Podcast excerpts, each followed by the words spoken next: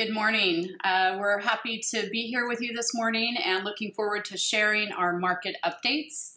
Um, healthcare marketing in post COVID new normal. A lot has changed over the past few years, and we have pivoted through some really interesting challenges. So, we're here to share with you our observations um, on what we've been seeing and what we're working on for our clients specifically moving forward. Um, so, in our presentation today, we'll be uh, I'll introduce the team Stuart, Kathy, and Josh, who you have on the call here today. We'll talk about from pandemic to endemic, our observations being in this space. We've all got decades of experience in healthcare, and this has been a challenge like we've not been challenged with before. Uh, we'll talk a little bit about branding and messaging, the cornerstone of your marketing, why it's so critical to have your unique selling proposition or your core values evident in everything that you do. You want to give people a reason to choose you outside of just convenience, insurance, or accessibility. We want to make sure our message is resonating and our differentiation is standing out. We're also going to talk about paid search, SEO, and local SEO, uh, traditional advertising, a little bit about the traditional space, B2B, um, optimizing your all important phone conversions, and then also digging a little bit into our wonderful tracking and analytics and attributions and reporting that we're able to provide. Um, so, with that being said, I'm going to introduce Stuart Gandolf, our CEO. He'll be kicking off the uh, presentation today. Um, Stuart will introduce himself and tell you a little bit about his background and credentials here in just a minute. My name is Kathy. I've been a senior strategist running alongside Stuart for a couple of decades now. We've been all over the country, excuse me, with healthcare strat- strategy, strategic planning, and plan imp- implementation. Stuart and I have both worked with thousands of clients, as has our colleague Josh. Um, Josh is our digital specialist, and we'll be talking to you about digital strategy and a little bit about what's happening in the market space today. And then uh, our other colleague Jacob won't be attending today, but is available to field calls or questions if you have them following um, our presentation today. Uh, so, with that being said, I'm going to pass the baton over to Stuart Gandolf, our CEO, to talk a little bit about the impact of COVID 19 um, during the emergency response phase of the pandemic. So, Stuart, I'll pull up. Well, is that? Oh no, is that? Can you back up a couple? Yeah, put on again. Um, hi, everybody. I'm Stuart Gandolf. I'm glad to be here. Uh, thanks for joining. Looks like we have a really good attendance today, so it's just mm-hmm. fun always. Um, so the uh, I'm I'm CEO of Healthcare Success. As Kathy mentioned, I've been doing this for a couple of decades. Uh, one of the, uh, in terms of our firm, we are a truly integrated agency. Um, we've got about 40 employees. We work nationally, actually internationally. We have some clients in places like England.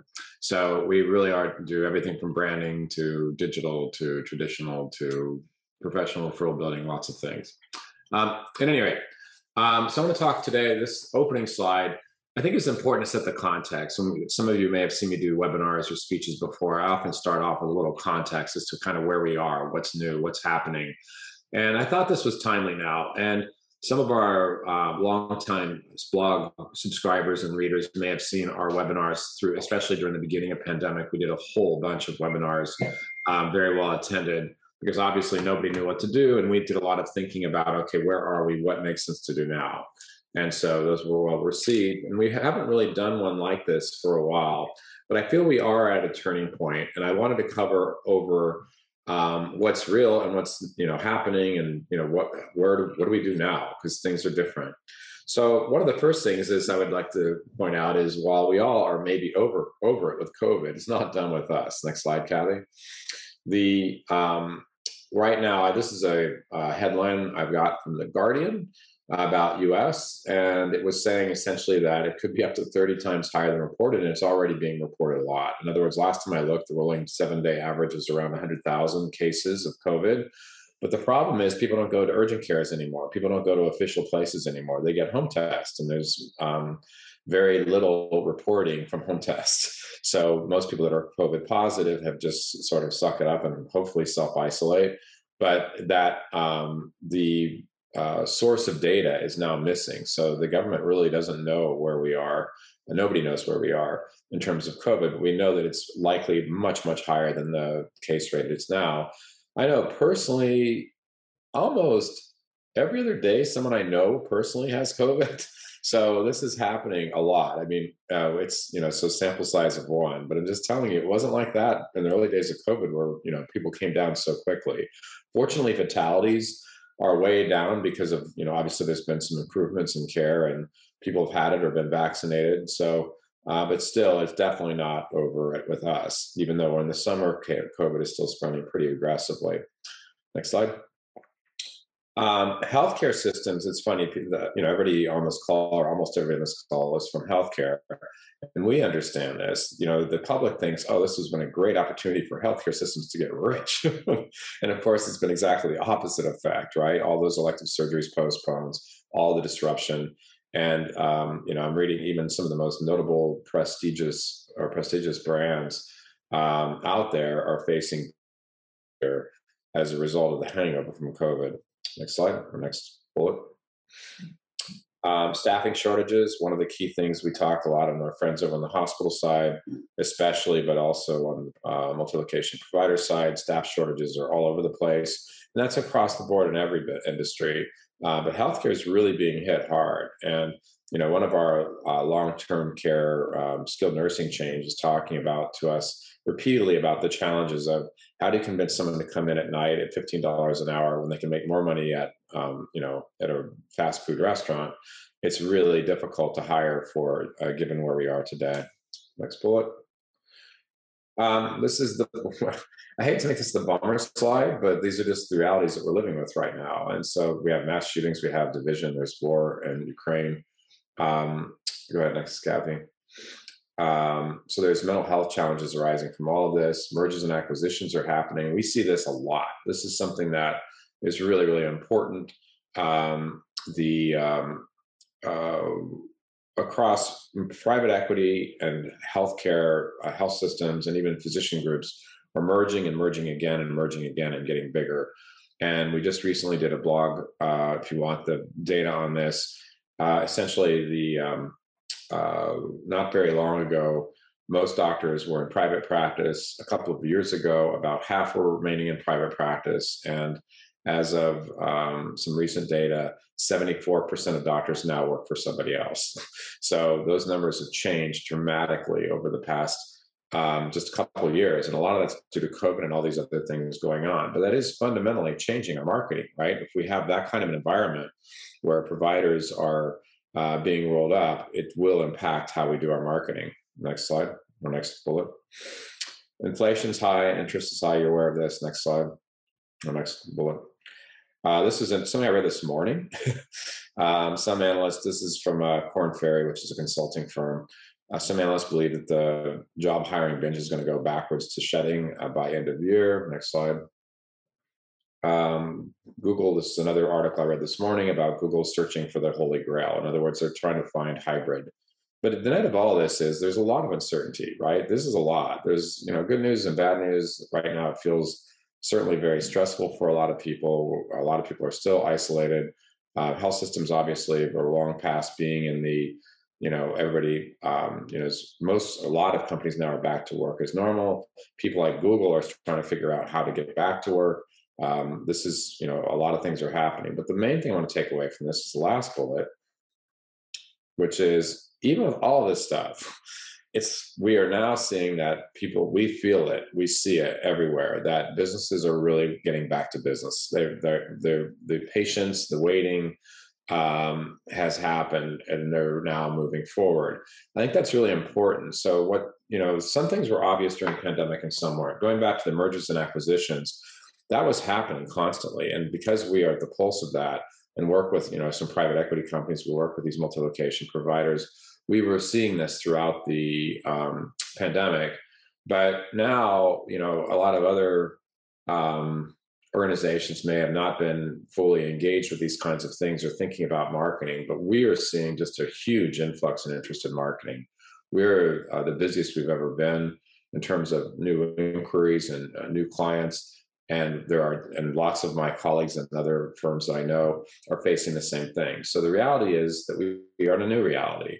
And so that's the purpose of the day is to talk about okay we can't wait anymore. And in fact if we wait we're going to be left way behind. So we're going to cover today some um, new ideas, some old ideas that we need to dust off, uh, some ideas with some context about like what are some of the key things we are seeing the successful businesses embrace right now. So with that, I'll turn it back over to Kathy. Thanks, Stuart. Um, so we want to talk a little bit about why you and why messaging is so critical in today's uh, changing environment. It's foundational in establishing a presence and a voice for your brand. Um, again, we want people to choose you based on your unique your uniqueness, what you bring to the market, what you bring to your patient population, not just strictly price. And sometimes it's those with the deeper pockets win. So we want to make sure that we're setting up a strategic approach to brand creating brand resonance defines who you are and how you are uniquely different from the competition gives people reasons to choose you and keep in mind um, when, when we're looking at basic healthcare decision making, women are making 80% of the healthcare decisions for the family. And we tend to be emotional decision makers. We make decisions and choose things and buy products we connect with and we feel is an appropriate fit. So, making sure that that messaging connects with your buyer is critical to optimal conversions with your campaign. It helps them understand why to select select you, and as I said, connects with your audience. It also helps guide your internal team. Um, we were talking a little bit about, Sir was talking a little bit about um, the difficulty with staffing. And a number of our groups have actually reached out to us to develop culture websites that talk about the culture of the organization. And then these sites are used for recruitment. So there are strategies and tactics um, to deal with today's changing environment. Uh, I'm sorry, Kathy, I just add a quick I'm sorry, just a quick note was that, you know, bringing this back also, that was a great point about the culture website. I forgot, I hadn't thought of that. And the other thing is that one of the big things that we're seeing now, and Kathy, can you speak to this, the branded house versus house of brands with the acquisitions is something we talk about a lot. Right. Yeah. Thank you, Stuart. So uh, we do have a number of articles. I'm sure many of you are subscribing to our newsletter, but uh, this deck will be available, and these are some fantastic articles that we've written on branding and our approach to branding. Um, and then it's, it's just really important to diversify not only your delivery networks, but your, your vision on how to resonate and reach these independent audiences. You've got multiple audiences. Uh, we talk about trying to achieve a 30 30 30 ratio. I know that's not exact and you're never going to see it that flat, but uh, 30% of your patients coming from patient to patient word of mouth referrals, 30% coming from patients self referrals and 30% coming from professional referrals. Um, when you see a lot of professional referrals, that's great. That means you are highly respected in the medical space, but that tells me you are potentially not optimizing those other channels. So we don't want to diminish any of those channels that you've got, you know, top producing and driving driving patient volume, but you absolutely want to look at untapped opportunities when it comes to reaching out to consumers directly or optimizing your internal, um, you know, your advocates, your ambassadors that can refer to you if you just stimulate them and reward them for doing so. So your messaging is set. Now let's drive that message through a diverse content delivery network. You want to articulate your brand's message across many channels. You want to achieve a content delivery network that reaches your entire demographic population in their varying buying patterns and, and how they uh, absorb information. Uh, you want to start with a strong differentiating online property, uh, strong SEO, and optimized local. Most medical searches are local. People are looking for a doctor near me. Although many of you may reach beyond a traditional trading zone, most of your immediate revenue and business is going to come from your local market. And that is consistently changing. And Josh is going to talk about that in detail. Uh, paid search and paid social, you want to integrate a push and pull strategy, both online as well as traditional. Uh, and we're going to talk about that a little bit more in a minute. But you want to optimize your opportunities to be visible where people are searching, but also pushing your message where people aren't. And those messaging strategies are very different. Drive up your response 3 to 5% by layering in traditional media. Uh, we've got a fantastic media planner, and it's so much fun to layer in traditional opportunities and watch how much that impacts the growth of the website traffic as well as resonates on our digital and SEO strategies as well. Um, I mentioned culture training. It is critical that your staff understands your uniqueness, your mission, vision, value. We look at a practice like an upside down pyramid, a hospital, an institution, balancing on the end of the finger of the people answering your phone. They are responsible for whether or not all of these leads and referral opportunities are converted. So it's important that they're properly trained and that they understand how vital their role is to your organization and to your growth. Uh, make sure you're securing revis- uh, revisits and referrals from patients by optimizing your internal strategies. There's many, many of those that you can execute. Um, that's more of a workload on your staff, but you want to keep in touch with them, keep them ups, upsold on additional services and product lines that you offer, and then make sure you're optimizing your professional relationships, your B2B outreach with a nurturing content strategy. Content is king, and the, the key is to provide enough content so that we're not having to sell, but we're informing, and as a result of informing, they're consistently coming closer and closer to you as a thought leader. Um, and we have a few examples, Stuart, if you want to talk about these for just a minute. Uh, these are three of our recent launches. Uh, diverse representation. We work in all specialties. Uh, we've literally worked with thousands of hospitals, practices, and institutions across the country in our over 30 year tenure. So here's a couple of recent. Uh, different strategies. We had a large uh, dermatology group that merged multiple practices under one umbrella. So, another um, engagement that we work on with a number of our clients and actually are doing quite a bit of consulting is in the house of brands or branded house strategic approach. If you are acquiring new businesses that come with their independent brand, and that brand may potentially have resonance, it's really important that you have a strategy in place to determine how to absorb that brand. Are we going to take all of these acquisitions and de novo opportunities and put our mark on them and brand them as your own? Or will we let them maintain that independent brand that has resonance and probably the reason you're acquiring that business? Um, do we need to let that stand as well? So that's also something we can help with is creating a, a brand extension, brand scaling strategy to make sure you're optimizing each acquisition opportunity and not hurting either brand in the process. So, Stuart, do you want to talk about these creative executions for a minute? Sure. I just, I guess, more broadly at this point, uh, for the sake of time. But the, we mentioned earlier today with all this upheaval, um, you know, has changed people's uh, buying habits, right? And so, before, you know, the trend towards healthcare consumerism was already vastly underway pre-pandemic. Thank you very much. but um, now, post-pandemic um, ish, we're in right now um, endemic is what the proper term is, I guess. The people have really become even more consumer direct. So I guess my main point here is the bar has risen. Like the healthcare used to be a sea of really not very good competition, right? When back in the old days, when we would talk about competition, so the bad news is you have competition. The good news is most competitors don't know what they're doing. That's not the case anymore.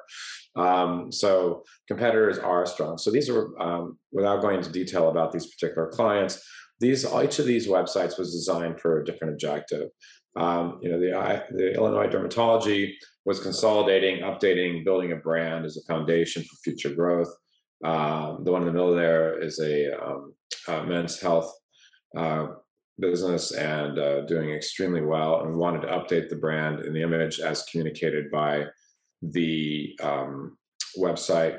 And then we have addiction, which is very common. And we want to do both things of both informing people um, from an intellectual point of view, why this is better, from an emotional point of view, why this is better, keeping in mind the audiences include people like um, not just patients, but of course their families, but not just that. It could be social workers, it could be people in the courts, it could be, you know, relatives, it can be many different things. So the biggest point I guess I can make for the sake of time we have today is the competition based upon all the things we discussed, especially the consolidation, is the highest it's ever been. And the consumer direct uh, healthcare consumerism is the highest it's ever been. And both of those trends are growing. Thanks, Stuart. All right, I'm going to pass this over to Josh. And Josh, if you can also give a little introduction about your background as you begin your uh, talk.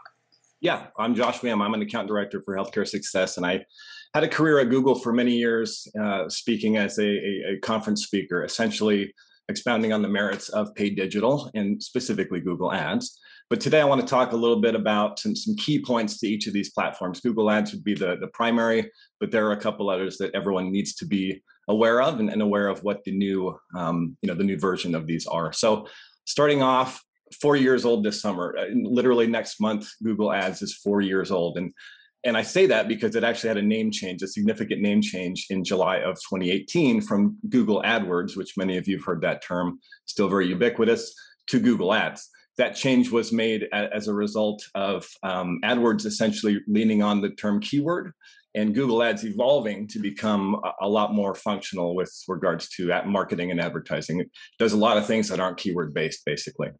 So incorporating a lot of that huge ecosystem that Google has is, is part of what Google Ads has done over the last 10, 20 years. We're talking about YouTube, we're talking about Google Maps.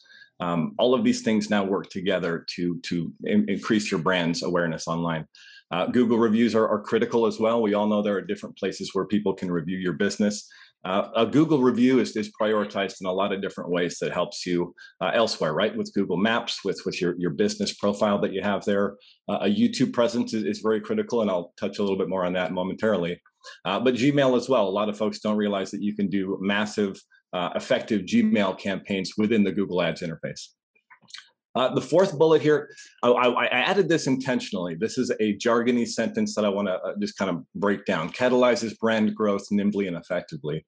Uh, that is exactly what Google Ads does. Yes, we want ideally we want people to find us organically to look up our, you know, what, what we do and find us at the top.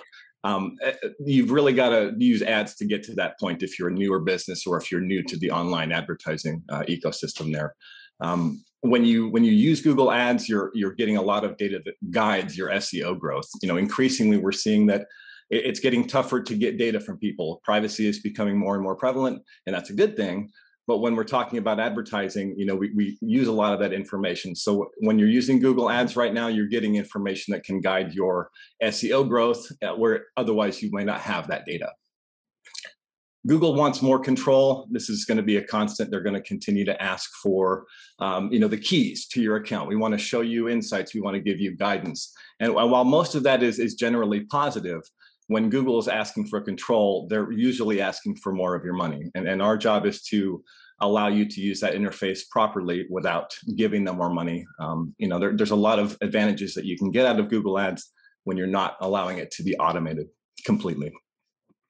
Uh, specific, incre- you know, the, the, tracking that you get from ads is, is, is, significant. And I mentioned this before in Google Analytics right now, it's tough to get data on, on what your, you know, your website users are doing. When you're using Google Ads, you're getting a lot more of that data. You're paying for it, but it's valuable as well. And then lastly, this platform does require proper management to produce ROI. If Google runs this for you, you might get two to one. You know, you'll you'll give them 100 and get 200 back. When you're having a professional management firm handle this, you're usually looking at two or three times that ROI. So, yes, there's a lot of automation involved, but it's best to have the right folks handling this for you. Um, next slide, please.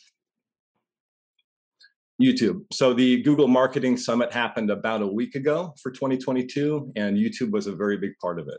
I've been talking about the merits of YouTube for years. And one of the main things it does, it allows you to create a YouTube channel for your brand for absolutely nothing anything online like this that's free right now, I, I urge everyone to take advantage of that.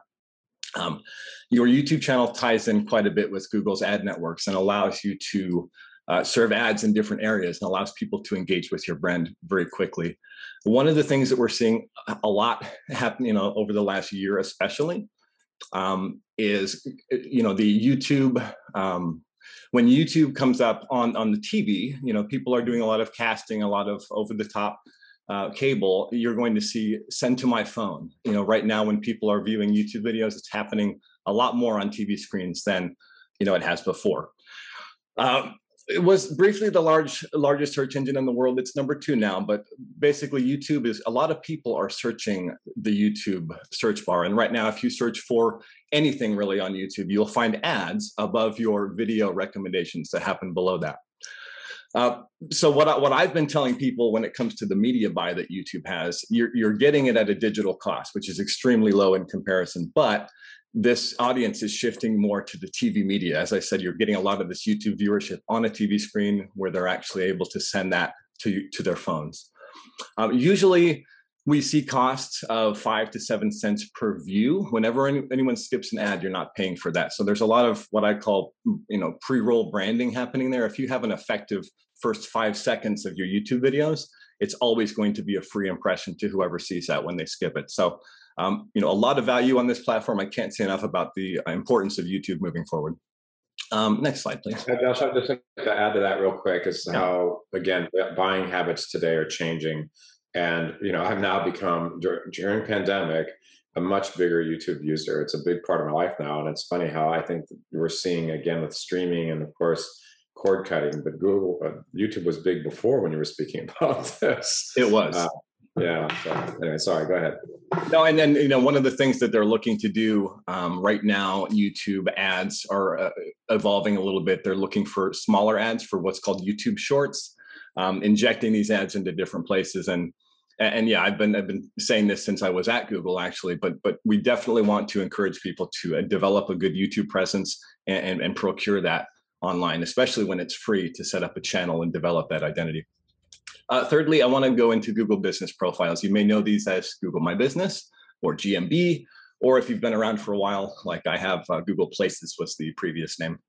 A lot of name changes over the years. That's something Google's very good at. But the important thing to recognize here is that these profiles are, are more important than they ever have been for not just digital advertising. They have a place there, but they do tend to rank very highly uh, with local SEO, and then organic rankings are also bolstered by these profiles. So what they are, um, you know, they offer that free local marketing asset that drives a lot of local traffic. Very, very critical for healthcare. Um, these profiles are, are, again free, but you do have to do some things to to build them up and, and make them a little bit more visible and, and more effective. So one of the things they do, they immediately give people easy links to get to your locations. They give you a, a button to tap for a phone call and, a lot of other functionality right there on the search engine results page. You got you know ratings, reviews, things like that. All of that shows up uh, organically, and it's also uh, free to set that up. So. One of the things you can do with GMB, Google Business Profiles, GBP, however you want to call it, you can encourage people through that platform to leave you uh, high profile Google reviews. once again, those are going to help your SEO. They're going to help your brand growth. A Google review is the preferred place to have people reviewing your business. It also allows a lot of social interaction. You, have got photos and videos, a, a Q&A, a back and forth for patients. So that dialogue that previously was one-sided business to, to consumer is now two-sided. And, and you know, Google Business Profiles really allows you a great tool to do that. Google Maps, uh, I, I, can't tell you how many calls I've had from people over the years asking me how to get on Google Maps. Well, you can't. You can't say, I want to place this ad on this Maps page. What you can do is have your criteria in place for Google to allow you to show up on maps. Uh, in this case, that means having a, an ad campaign running, a location extension tied to that ad campaign, possibly a, a, smart campaign. There are a couple of different things that you can do to tell Google, hey, I'm local. I have a business that's relevant in this context of the search that's being made here, and I want to show up. So we we uh, oftentimes guide people on how to meet those criteria so that you have an ad showing in places, effective places like Google Maps. At last, I, I, do think that, and I've been saying this for a while, but it's it's usually pretty predictable when Google acts the way they have been with this platform. Oftentimes, they're moving towards monetizing this kind of thing, and all I will say there is that that's not necessarily a bad thing. Usually, monetization comes with different tiers of value and and uh, you know impact. I, I, would say though that we want to be um, ready for that. You want to have everything that you can for free built up and and, and you know as, as strong as it can be in advance of anything they may do to bolster this product and add more features. Uh, next slide, please. So a couple insights from from these these uh, three slides here is your PPC over branded. Uh, a lot of folks will not have a lot of insight into what their paid search is doing. They'll get a you know a rudimentary report and, and take a cursory glance at that once a month. It's important to know what over branding is. If a if a vendor is, is handling your PPC and it looks really good, ensure that you're not using your brand name as the main driver of that success.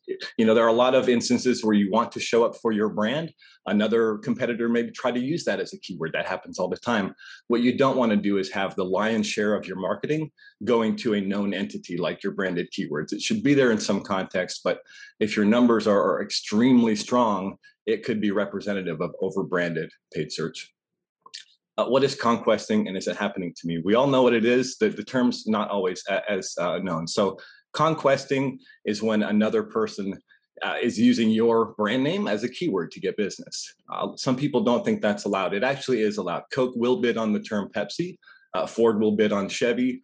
You know the other brand the competitive brands want to give an option to, to someone who may be looking for a service or a product. So it's going to continue to happen. You know a competitor who sees value in your name is allowed to use that as a keyword. What they cannot do is put that in their ad copy. So no one can actually you know uh, take your copyright or your trademark but in the context of overbranded PPC, if you're not using your brand at all as a keyword, there's a chance that someone else is, and thus is usurping you on that on that um, you know search engine results page.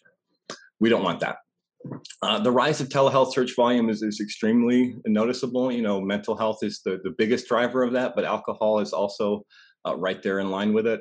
Uh, obviously, fentanyl and other drugs and other, um, you know, mental health and, and, significant number of urgent care visits have, have seen large spikes in search volume as well. So telehealth is here to stay. It came about you know, uh, more so as a result of COVID, but a lot of people are seeing the long-term value of telehealth in both the effectiveness of it and in how far you can reach out to, to help folks with, with that kind of service.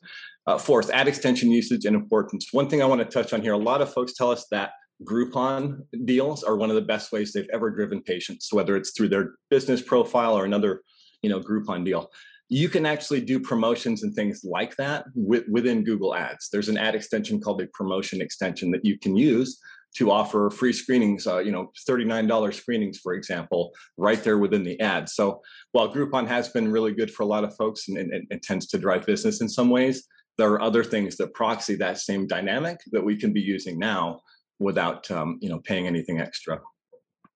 Landing pages are important. I know we showed a few of, uh, of, of uh, you know some of our web work earlier, but it's important to recognize that when Google is giving someone a search result, they're pointing them to the page that matches what they searched. The lower that relevance is, the, the lower they're going to ding you. So we want to ensure that when you know someone's looking for urgent care near me, or you know a, a dermatology doctor, that they're going to a page from that ad that matches with what they were looking for. You know, years ago you could send people to your main site and um, you know give them options to look at anything that you do or any service that you have. Today we know that if someone is looking for you know specifically for sclerotherapy or something they're going to want to go to a page that has that. Uh, google id verification all i'll say there is that you know there are a lot of things that google asks of, of uh, advertisers and some of those things can be convoluted and, and problematic. Um, we handle all of those google verifications uh, policy you know, there are a lot of different rules to be um, uh, conformed to when it comes to advertising on Google. Keyword match types and negatives, you know, this is negative keywords essentially tell people I don't want to show up ever when someone is searching for this word. So if that is free for you, uh, maybe you don't take a certain insurance. You know, we don't want people who are looking for uh, Medicare, for example. Negative keywords are very important. Keyword match types are also important, but I don't want to get you know too nerdy here. But um, the last thing I'll say for these strategic insights is conversion tracking, and I will touch on this at the very end as well a little bit more but uh, you know too many people aren't tracking where their phone calls are coming from they aren't tracking uh, what their roi is on these different marketing efforts and, and we feel it's critical to have that in place early on and to gauge and monitor the effectiveness of each campaign with conversion tracking as the means to do that uh, next slide please and this is just a, a, buzz term I wanted to touch on. We've all heard the term uh, geofencing. Essentially, a geofence is, is, a virtual boundary that you you know you, you draw around an area that you want to target people. If that is a certain neighborhood if that's a certain uh, you know building an event uh, a college campus a hospital system an airport uh, park you know there are different ways where you can find the folks that you're looking for in a very specific area and, and, and target an ad to that area and to that specific group of people that's very relevant to them in that moment. So geofencing is a buzzword that it's really just uh, targeting the people that you want within a, a fenced area Kathy, I'll hand this back over to you, or sorry, Stuart for SEO. Thank you, Josh. Yep, Stuart's going to take over SEO. Appreciate your feedback, Josh. And Stuart, you're up. Great. So we're going to talk about SEO in just a moment here. I did want to add uh, another thing that occurred to me as Josh was talking, because he mentioned telehealth, and I realized we didn't set that up in the opening. And that is the way healthcare is being delivered has also changed. So that probably should have been on the opening slide. But today, retail healthcare centers um, like CVS, Walgreens. Um, you've got telehealth. You've got new, pure plays that are coming out. There's disruption everywhere. Um, so it's just part of our landscape. And I feel like Um, it's interesting. Yesterday, we were talking with uh, one of our new clients, which is yet another disruptor, and talked about geofencing around retail clinics and how we do that. So it's really, really important to recognize that things are changing. And we have to adapt. So with SEO, uh, again, going back to our topic here um, of you know post COVID, some of these principles were before, but they're just even more important now. So right now, we want to make sure that with our SEO strategy, it's really thought through not just raw traffic we can get lots of raw traffic but are we in the right places what's our local seo strategy versus our national seo strategy and what are we searching for intent based keywords versus educational keywords and the answer is usually a combination of both but purposefully you know what how are we trying to position ourselves as a thought leader either in our own market or nationally or worldwide these are some of the decisions we have to make with seo and by the way um, SEO is one of my very favorite topics. I'm an SEO nerd. I love paid search too. Um, you know, I've literally been at conferences where, you know, Matt Cutts says something and I jump in the air like excited. And that's just like what a nerd I've become. So I love this stuff. We built our own company with SEO. So let's jump straight into the content here. So one of the things that um, we break down SEO in a variety of different ways, depending on the context. But when we think about SEO, um, we see, you know, again, insights as clients that come to us and things change. Today, you know, every client we work with has websites. Every client has, you know, some SEO. Could be good or bad. Oftentimes, have been paying for SEO, and it doesn't have the most basic functionality built in, and that's always floors me that the most basic stuff, the layups, are being ignored. So the technical SEO is something that most people think of SEO, and it is really important. But things like how do you structure your navigation is absolutely vital. Um, when we migrate um, websites from an old website to a new website, that step is absolutely vital. Um, I'll give you guys a little um, secret here. We're about to relaunch a, a, website, the first version of our own website in a long, long time. And um, that planning is underway right now. All those links, what exactly is going to happen, step by step by step. And we do that with our clients as well. One of the websites we showed earlier um, received a 30% bump when we re, when we relaunched with the website, which is, you know, if you don't do it right, it can throttle your SEO presence. So doing all that prep and uh, work to make sure the launch is being done properly can actually help you. And if you don't do it right, can really, really hurt. You know, things like internal linking and URLs and uh, page speed is a performance issue. Google cares a lot about uh, page speed and it cares a lot about uh, mobile responsiveness. And now, today, about two thirds of searches are mobile. So it's really, really important to be thinking of all these things. And then we start thinking about okay, um, that's all the technical stuff. Well, how do we build our brand through this? And one of the things we talk about a lot um, with clients and when we do speaking at different venues is that when we're talking to Google or when we're doing websites, in fact, I had this conversation yesterday with one of our clients. Um, when we were talking about a website, the challenge is well, anybody can write, but the problem is we need to write for multiple audiences on websites. So we especially need to write for the healthcare consumer, right? That's obvious, we think. Well, we also have to write for caregivers in many cases. Okay, that's another audience but we actually have to write for professional referrers. Okay, that's another audience. And then, really, and really importantly, we have to write for Google. we have to be written in a way that Google understands what's on the page. And oh, by the way, in healthcare, it needs to be factual and it needs to be captivating and motivating. So, writing the content side of Google is vital. And at the end of the day, you can have all this technical stuff done. If you don't have the right content, uh, it's just not going to be successful. And then, how do you get um, good SEO? Is to create great content, content that other people want to link to. And um, I don't have time for today, but the whole story of Google's billions comes down to one insight, which is that the most important research papers uh, were cited by others. And Google, in a similar way, felt that um, sites with more links and better links and more relevant links are more likely to be authoritative. So this is a lo- this is never a one step uh, race. This is a, a never-ending marathon with SEO. But the good news is, as you over time, it gets stronger and stronger and becomes a valuable asset. Next slide. Next slide.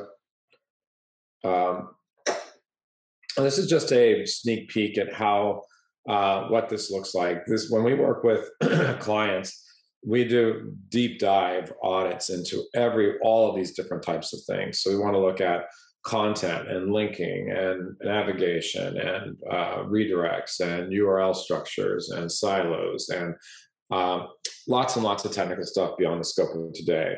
But the key point here is that, again, when we see in today's environment, again, every website, every client has a website, every provider or every healthcare system we work with already has a website. But typically, there's a lot of low hanging fruit that this would reveal. I guess that's a good point to make.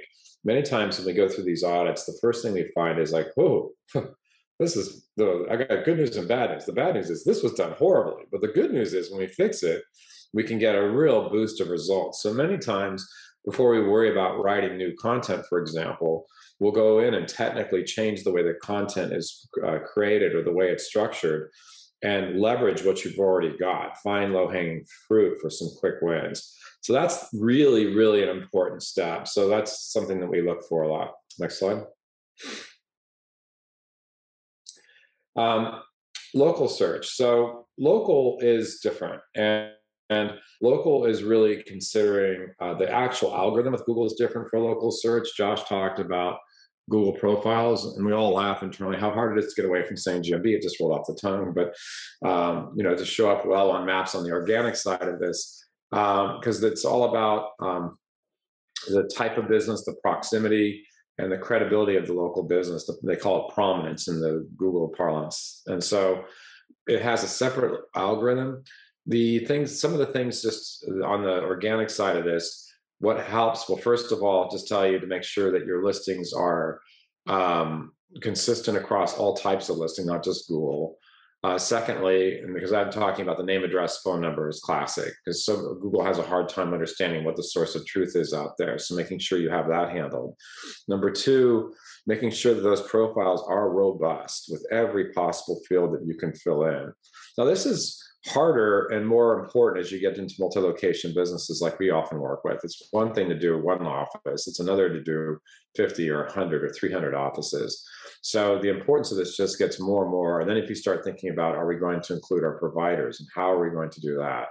So I know it sounds easy, but it's not always. And so you have to think about how to scale that. Another thing to think through is um, review, uh, not just reviews that Josh alluded to earlier, but responding to reviews. Google's come out and officially said it will favor uh, websites that not only have good reviews or have a lot of reviews and good reviews, it favors uh, sites that um, where someone is responding to reviews. So this is a whole nother area. And when we're looking at um, we don't have a SERP here, a search engine results page in our deck, but if you look at a typical search engine results page with the paid ads at the top, then the Google local search in the middle, then the natural results below, people ask me all the time, well, where do I want to be? And I'm like, hey, I'm a pig. I want them all. And so those are, you really do want them all. And those are three different strategies. Next slide. Uh, I mentioned mobile first, and just for the sake of time, I'll go through this quickly. Um, mobile is just dominating uh, search these days. And I mentioned earlier, roughly probably two thirds of searches we're seeing, but that varies. Some of our, like, so the more contemplated um, purchases like cancer might be closer to 60%, but something like urgent care might be 80% mobile. So mobile is uh, dominant. On, I can't think of a client where desktop is more prominent in terms of number of searches for any of our clients. I can't think of a single one. So it's always the most important, but sometimes it's really, really, really, really important. So we want to make sure that we have our mobile strategy uh, figured out. Some of the things we talked about here voice search. Voice search is an opportunity now. It's funny, we have a Google Home speaker downstairs. Um, we have our life is built around that. At times, it's when it's time to give our dog his meds. you know, we ask it to play music all the time. And we also ask, you know, for like, hey, where's Target's address or whatever. So we will ask things that are localized um, based. I also use Siri all the time with my iPhone and my watch. So the uh, those searches, if you design it right, and oftentimes in sort of an FAQ manner, can uh, be more likely to show up for Google Voice. And uh, mobile first indexing, what this slide is referring to is back in 2015 or 16, I think it was 16, they called it Mobilegeddon when Google first said we really care a lot about um, mobile first but in 2021 it started its mobile first indexing. So this is, these are big deals and big changes for today. Next slide. Um, the yeah, what this is really referring to is uh, we want to play both. So having high organic rankings increases being the local the local pack. So in other words, if your website is strong and the way it's designed, you'll actually do better with Google Local and the Google My Business or Google Profile. Um, so the and I mentioned some of these other things. So you really just have to plan on local search focus. Um, and again, going back to pandemic, all we're seeing is just so much more sophistication. it used to be a couple of years ago, pre-pandemic, that you know if you're um, competing against a multi another multi-location provider that their google stuff was kind of all over the board you know it's like sometimes their listings were good sometimes they weren't nobody was really paying attention to the reviews nowadays um, not um, not only do you have to focus on your own you have to recognize that your competitors are taking this very seriously. And if you haven't looked at competitive searches around your locations lately i suggest you do. Next slide Okay, I will add before we're gonna just do a, like sort of a speed dating here for the rest of the time because I want to make sure we have time for Kathy. Do you want to cover any specific topics out of these? We've got about 15 minutes left and I had a few minutes left for Q and A, so we'll cover whichever. Yeah, I'm just gonna. We just got three little sections left, so we'll just get through these. Um, so traditional, we mentioned earlier that, that really marketing falls into two categories: push and pull and layering on traditional into a digital strategy improves your search results, improves traffic to the website, improves uh, brand resonance. So make sure that we're not omitting traditional uh, to old school thinking because the pendulum has swung back and the uh, integration of the two, traditional and digital, is really optimal for full market presence. And then uh, we also do a lot of work with B2B. B2B has really changed, obviously, through COVID, that was difficult to get in to meet uh, potential decision makers. So we have developed multiple different strategic approaches to be the air war to your ground troops, if you will. We can create a strategy that makes um, their visits last longer, that resonates further. It also helps warm up the uh, businesses that they're calling on. So it's good to have a layered strategy targeting your B2B candidates. You also have the opportunity to do geofencing and target a specific campus or an event, as Josh mentioned earlier. There are a lot of B2B targeting opportunities that are available digitally, as well as an email list. You're able to target on social media uh, with a you know pretty good uh, accuracy and consistency on an email list. So again, there's a lot of different ways that we can layer in B2B to help support your outreach team. Um, and then, as I mentioned, you have the opportunity to target them not only on social media, but we can do retargeting. So, building in a layered approach on top of uh, marketing automation and email marketing, on top of your trade shows and conferences that you're attending, and then making sure that your team is trained and that they're executing proper strategy and tactics and follow up so you can optimize those opportunities as well.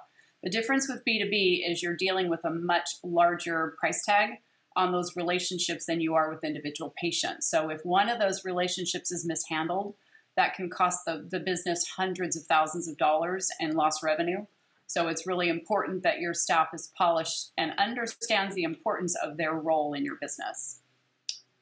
Um, and then this is an example of our recent, we just redid our backdrop and have been having a lot of fun at the conferences. Um, Stuart uh, suggested that we raffle off this Fender guitar, which just gives the, the whole environment a little bit more personality, makes it fun for your staff as well as people coming by the booth. So it gives you something interesting to talk about. So also critical that you build a strategy uh, for your conferences and events that you're attending, not just showing up and, and um, hoping for engagement, but putting things out there that are far more engaging and interesting and provocative that they can talk about following the event. All right. And then optimizing phone conversions. I mentioned earlier that we look at the practices, businesses, hospitals like an upside down pyramid balancing on the end of the finger of the people answering your phone. They need to be aware that each new inquiry is a top priority.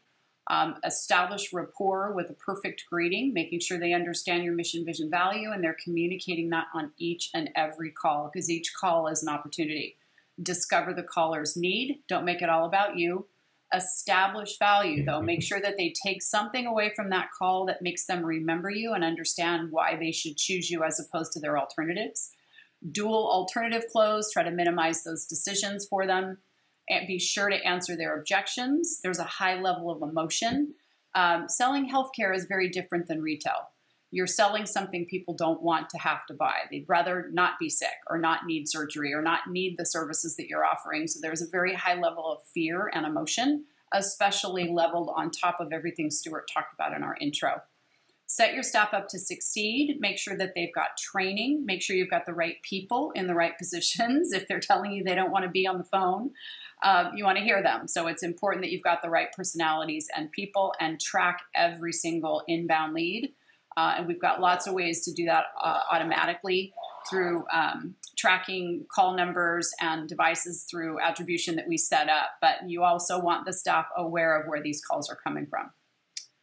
And then analytics and reporting, we also make sure that we're very transparent. It's critical any agency partner that you have remains transparent with their planning and their tracking so that you can view the tracking real time on a dashboard that allows you to see how well the campaigns are looking. And I'm going to have uh, Stuart and Josh talk about tra- tracking and analytics. Josh is in the center of it, and Stuart really drove the build of this. So, um, with that being said, either of you two want to take the lead? Yeah, as far as the dashboard that we offer, I mean, we want we want to ensure that we're always looking at things like cost per inquiry, cost per click, how how much of the impression share we're getting, uh, the overall traffic boost, and a lot more. Um, our, our dashboard, our reporting dashboards are available 24/7. We we definitely want clients to be in there and taking a look at things, very transparent in that way tracking numbers are one of the most important things you can do regarding any of this marketing. Your Google My Business, your website, and your ads should all have different numbers. Your YouTube should have its own number, etc. Uh, call recording and call tracking platforms are important as well. They tell you which uh, of your marketing efforts are actually driving ROI and which ones you should put more effort into. And then things like uh, caller ID, call length, you get a lot of data from these. We share all of that. It helps to guide the decisions that grow your business. All right, thanks. Josh? And that concludes our presentation. So we did have a couple of questions come in. Um, uh, go ahead. Yeah, I'm sorry. Actually, Kathy, before we get that, we didn't, we haven't brought it up yet because you reminded me. um, so we offered, we decided to make an offer for anybody who's on the call today. Um, we call it a SEO or digital checkup. So if you're interested in, it's not a full audit like we referred to earlier, but if you'd like to speak to Kathy or Jacob um, about some of our um, uh, how your presence is showing up for some of your locations or location, your website, how it's doing on terms of SEO, especially, but also page search reputation or what have you. Um, you can reach out to us uh, and uh, we will happily give you the SEO digital checkup. So, Kathy, do you want to read off the questions or do you want me to, or how would you like to go? Who wants to go? I'll, I'll let you do that, sir. You go ahead and read off the questions. Actually, perfect. All right. So, the first one was um, submitted to Josh, and he was asking, uh, "Will your Google listing be monetized by AdSense? What are the requirements?" Yeah, and so for that, it's, it's speculation. The Google business profiles will be monetized soon. That would not have a tie-in with AdSense, most likely. AdSense is going to be what puts ads onto your website and how you you know accrue revenue from that. In this case, we're talking about Google Business Profiles evolving from a free only version to something where you have the free variant and then you've got different tiers of value where you're paying a little bit for extra features more more so that kind of a dynamic than your profile having ads on it or being monetized itself. Very good. Um, the oh somebody asked for an email address for the um, offer. Sure. So if you just send it to info info info at healthcaresuccess.com um, uh, Natanya will help you coordinate a the online checkup. So, Kathy, um, let's see. Another question came in. Um, what are your thoughts on uh, direct mailing for virtual practice or for any kind of business, actually? I can sp- speak to that so too. If asking, you like. Yeah. Well, you know, direct mail kind of falls into that. We were talking about push and pull marketing. Uh, direct mail has benefits and uh, drawbacks. It can be costly. You need to hit a household multiple times in order to have resonance. They say often three to five times. Um, so it's really important that you build out a strategy, make sure your list is accurate. That's the one of the biggest criteria, um, you know, in looking at the variables with testing a strategy like that is the accuracy of that list.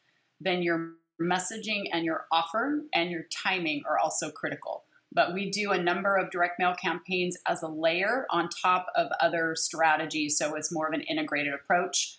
Um, haven't done a standalone. I know that was part of the question. So you'd want to make sure that you're not just putting all your eggs in one basket and that you've got a little bit of, uh, of um, diversity in your outreach. And I'd like to add to that too, because I've done about uh, early in my career, I probably was involved with about a half a billion pieces of mail delivered uh, for great big banks and people like that. Um, so mail today is funny. It's it's uh, in a renaissance. It's a reawakening because it was you know when uh, we started way back when you know digital was um, non-existent or nascent, and then it became digital, digital, digital, and we were way ahead, saying let's do digital, let's do digital. And then eventually the world caught up, and now everybody forgot about the traditional mailings and traditional things like that. So it's funny as as a CEO of a company, I rarely get direct mail. It's crazy.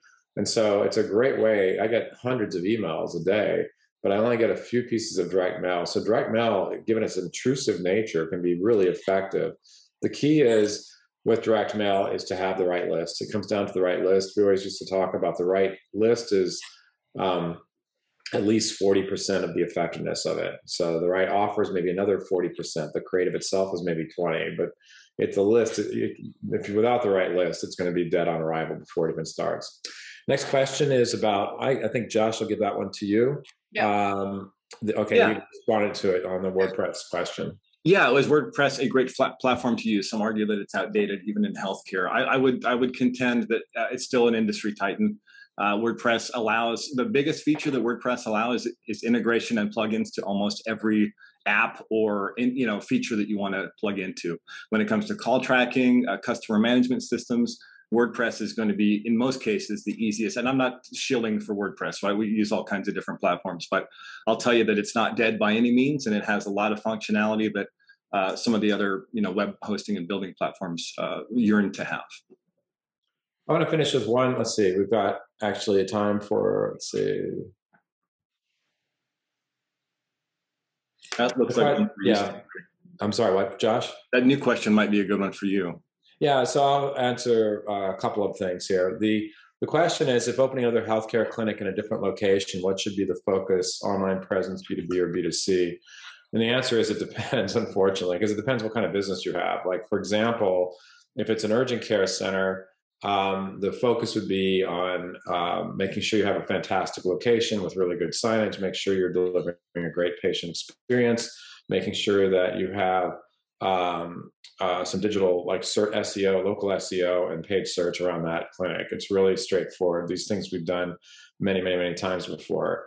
If it's a medical specialty practice, like for gastroenterology, you'd want to do all those things probably in some part, but building relationships with the referring doctors is key and making sure, in fact, before I even chose a location, I would want to see if the uh, referring doctors in the area perceive a need for whatever service we're offering. So that's a pretty complicated question. Um, that one might be better offline. So if you're interested in talking to Kathy or Jacob about that, um, uh, with Jacob, by the way, is the strategist we introduced earlier.